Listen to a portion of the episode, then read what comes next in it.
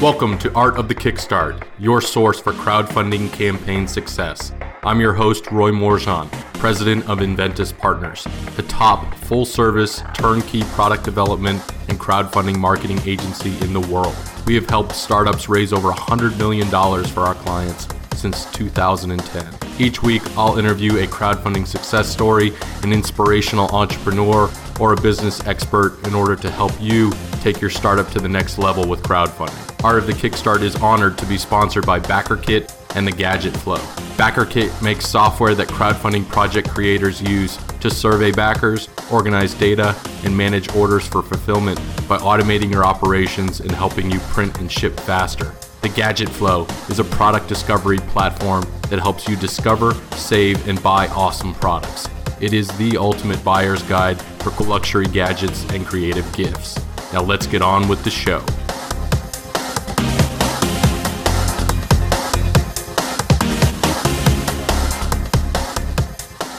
Welcome to another edition of Art of the Kickstart. This is the next episode in a series of interviews where I have been interviewing some of the most amazing marketing people here at Enventys Partners that I get an opportunity to work with every day.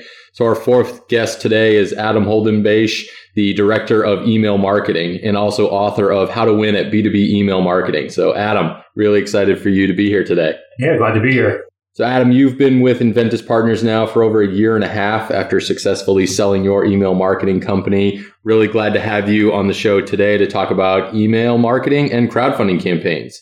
So, to begin with, give us a little bit of a background and tell us a bit about yourself and what you do here at Enventys Partners. Yeah, sure. So, I've been in email marketing for pretty much my entire career. Uh, kind of been there since the beginning. As you mentioned a second ago, I did have an agency that I ran for over 15 years and sold it, and we were primarily a B2B email marketing agency. Uh, since then, I've kind of moved more to the B2C side, and recently I've been working with uh, Enventys partners on crowdfunding campaigns, along with any uh, internal projects here too. But it's been a, it's been an interesting ride. So you know, emails changed a lot, but it's also stayed the same a lot. And so a lot of the experience uh, that I've had from my career, I've been able to extend into what we're doing here along with the methodologies and strategies for things like testing and stuff like that. And uh, we've seen uh, a lot of improvements, I think, in our email marketing process recently and hope to continue that path. Absolutely. So let's start with defining email marketing. Give our audience the the Adam version of what exactly email marketing is. Well, I think it's pretty self-explanatory in, in that you know we're basically using email as a channel for marketing. But I think the important thing with email marketing is making sure we're hitting people at the right time with the right message uh, really trying to be relevant. Uh, I think probably one of the best things email marketing has done in recent years is increased its relevancy. So we're doing a lot more to try and uh, improve that and, and try to make sure that we're you know using personalization, doing other things, using data to actually make decisions, and trying to get the right message in front of the right person so it gives them the most value. So why is email marketing such a key component of successful crowdfunding campaigns? Uh, it's key because it's probably going to be your most direct way to communicate with uh, the people who have expressed interest in your campaign, uh, whether that's friends and family or other business relationships or um, the pre-launch, you know, leads that we're going to use to market to when we launch. Uh, email is going to be the communication channel where they're probably going to be getting the most direct path of communication from you. So it's going to play a huge role in the success of your campaign, and it's uh, it's something that you really have to take into consideration when you're uh, doing your planning and executing your campaign. It needs to be, you know, really something that you're putting a lot of thought and effort into. So let's talk about results. What kind of results can creators expect to see from their email marketing efforts? Yeah, it's it's going to vary widely. I do have some ranges here, which I'll share in a second. But um, the one thing that I've noticed, and the one thing that project creators should really understand, is that email is going to really be an amplifier of the success of your campaign what I've found is that you know when I have when I'm crowdfunding or doing email for a crowdfunding project where the uh, the product is something that people really need and it's at a very attractive price and the emails perform extremely well.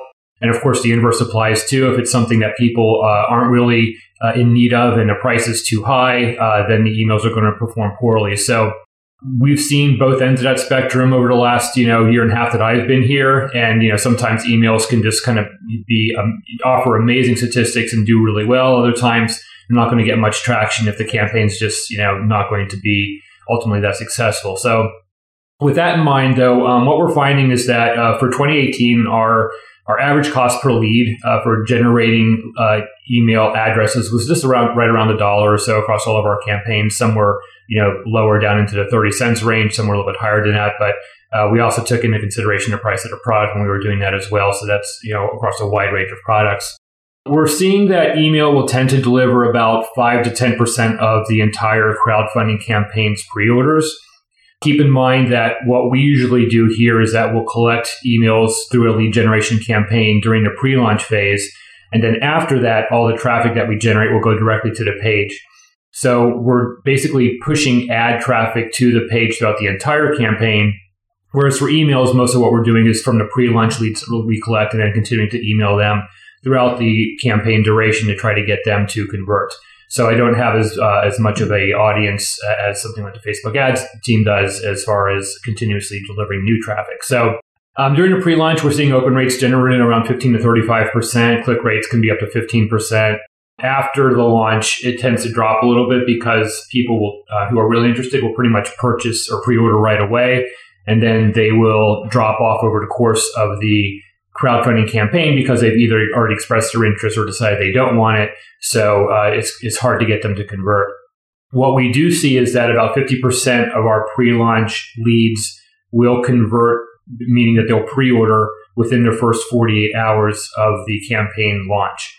So that's going to be the critical time. And a lot of my efforts right now are centered around trying to maximize that uh, time frame. So trying to get people to convert quickly um, and then the other half is going to convert roughly over the next couple weeks of your campaign through things like flash sales and uh, you know anything else that you can send to them that will give them a reason to pre-order. So, in talking about pre-launch, how would one use email marketing during pre-launch? Yeah, that's a good question. So during pre-launch, what's really important is to um, obviously we're going to collect uh, people who are interested. Usually that's through Facebook, uh, but there can be other methods too. We'll run contests and we'll do things like that as well to try to get people into the top of the funnel.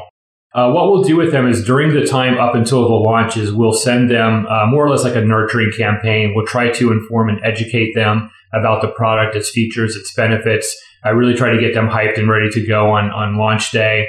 We'll also try to get them to stay engaged by having them participate in a contest where they can win the actual crowdfunding uh, product. And during that time, we'll also try to get them to share with their friends and family, post on social media, make referrals, and that sort of thing too. So when we get all that going on, it, it really creates this nice, you know, set of data that we can use for our email marketing efforts on launch day. We have found that people who are engaged during pre-launch tend to be about 1.6 times more likely to purchase than people who are not. So it's really important to not only just to email them, but to try to give them a reason to stay engaged during that pre-launch phase because those are the ones who are probably going to convert better for you on launch. So, getting more into the specifics, what size email list, if there is one, does a crowdfunding creator need, you know, to grow, and how can they go about growing that list?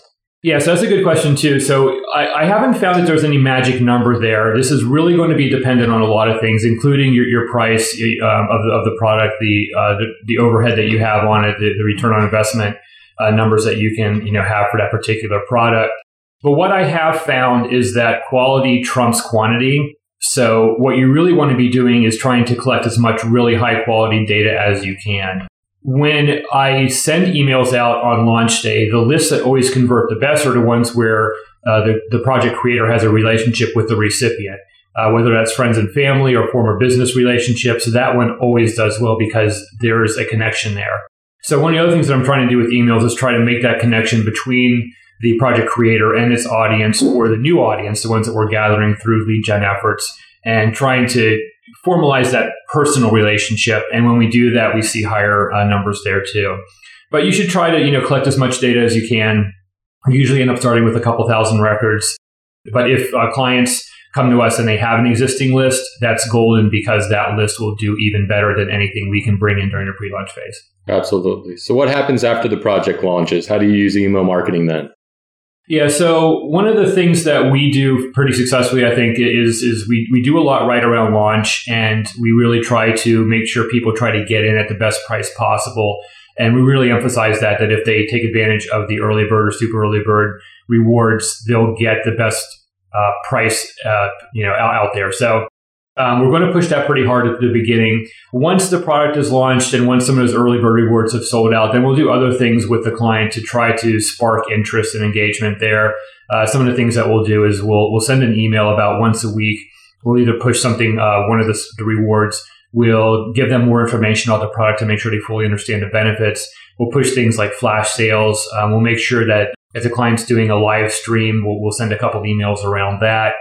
So, but we have a series of emails. We have, I think, up to about 70 different templates that we use now for different communications. And depending on where the product is, how well it's doing, the, the success of the campaign, um, we will vary that message to customize it for the actual uh, point in the campaign where we are at that point. So we're pretty uh, we're pretty much able to be flexible there and do something that's fairly custom for each client to make sure that we're getting the right message out at that point of the campaign. Nice. So, if a project creator is looking to work with an email marketing company, what should they consider when vetting agencies? What are questions for them to ask? I would probably start by just taking a look at their experience and asking to see like what they've done for other clients. You know, we, we run hundreds of campaigns here a year, so for us, it would be very easy for us to kind of demonstrate our expertise in that area. I think the other things would be, you know, asking them to see examples of their campaigns and to see some of the results. I understand that the results are going to vary widely. You know, a lot of it's going to be dependent on your project, your campaign, you know, your, your costs and things like that. But really, I would just be looking for experience because the one thing that we do here is we take a lot of the data that we've accumulated from the campaigns, we review that, we make changes, we A B test, we multivariate test. We do a lot of things to try to continuously improve our marketing efforts. And that should help our clients in the future. So we are taking all that experience that we have, we're turning it into something that's usable, and we're trying to always improve and constantly try new things. Some of the things that we're doing now include, you know, things like adding uh, countdown clocks and calendar reminders to emails to try to give people another way to be informed when the when the crowdfunding campaign launches.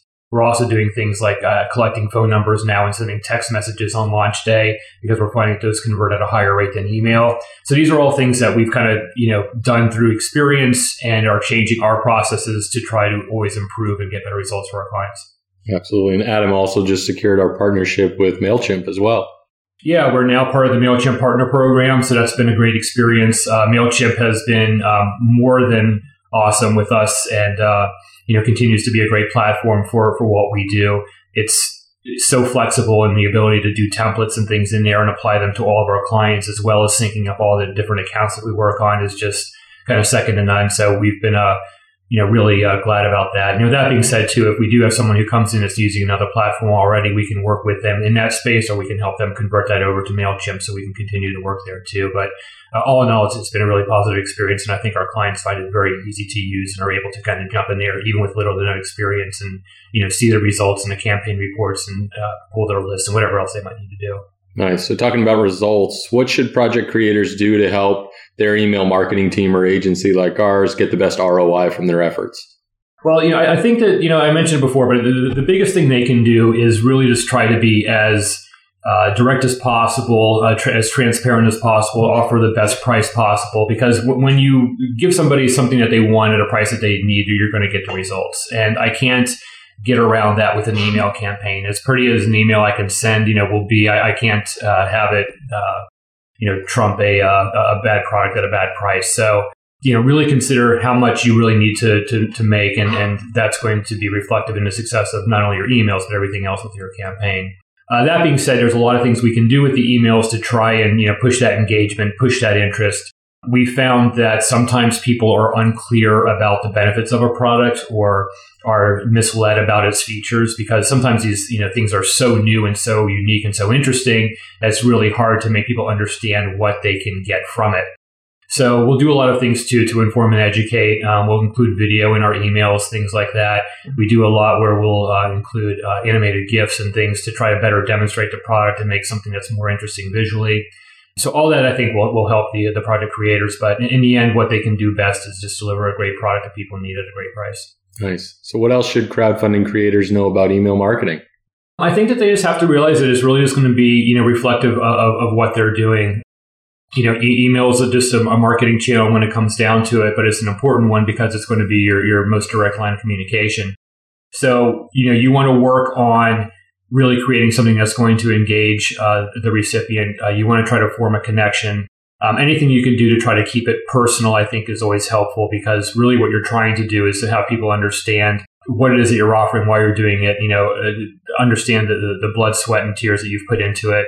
And when you can communicate that, people tend to respond positively or at least are willing to, you know, share it with their friends and family or someone else that they think might be interested. So kind of getting that, that connection, I think, is key. And that's something we're working on here too, is trying to do that even better. But that's, uh, that, that's an important part of the process. Absolutely. Well, Adam, you've survived. You've made it into the launch round where I'm going to rapid fire a handful of questions at you. You good to go? Uh, yeah, let's do it. so, if you could meet any entrepreneur throughout history, who would it be? You know, it's funny because I, I, listen to their podcast and everyone seems to say Elon Musk, and I, I really have no desire to uh, to meet him. But um, I, I've, one of the most interesting people to me has always been Steve Jobs. And while it might be a little cliche to say that, I've been an Apple user literally since day one. I think I had uh, had a Lisa, and I still have a 2SE that works. And uh, I remember saving up as a child uh, to spend a couple hundred dollars on a 40 meg hard drive. So I would like to interview him before he kind of had all this success and try to get into his head a little bit and then try to just understand what drives him. And, and I, I always just found him to be a really interesting person. So, what would have been your first question for him? My first question would be how do you measure success or how are you going to measure your success? Because it always, I always wondered like what he thought about what was happening with, with Apple and with him. Like, was it based on the amount of people who were using their product? Was it based on you know his revenue was it based on his his stock price you know things like that i always just wondered what he looked at to, to figure out whether or not he was, you know, being successful. Who did you look up to growing up as a kid? Um, uh, you know, again, it probably sounds cliche there too, but uh, I think I just have to throw my mom out there. My mom was, uh, she raised three of us uh, single handedly until uh, she got remarried and uh, was always a, a, big driver of success for us. And being that both myself and my two brothers became entrepreneurs at some point in our lives, I think she instilled some of that sense of uh, wonder and, and kind of drove us to to do what we all do professionally. Nice. Uh, what book would you recommend to our audience? Um, I've heard there's this book called How to Win at B2B Email Marketing out there. Uh, the author's a pretty cool guy and might be something people want to check out. Uh, but seriously, it's available on Amazon. The website's b2bemailmarketingbook.com. Uh, I published it about two years ago, and it, uh, even though it's a little bit older now, I think the, the information in there is still really valid and, and, relevant. If anybody wants to get in touch with me about that, you know, they can hit me up through Enventys Partners, and uh, you know, I'd be happy to, uh, you know, provide a PDF download or something like that if people uh, really want to check it out. Nice. Uh, what's been your favorite project that you've worked on so far? I don't know that I have a favorite that stands out because really what I'm trying to do is look at everything in aggregate and try to figure out, uh, you know, what makes these things tick. I think one of my favorite things is just looking at the data and trying to understand how people are reacting to it and psychologically what drives them to uh, to engage and to pre-order.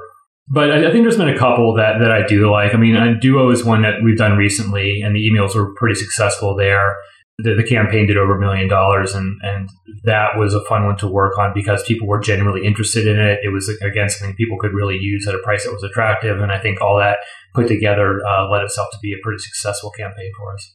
Nice. Last question, Adam. What does the future of crowdfunding look like?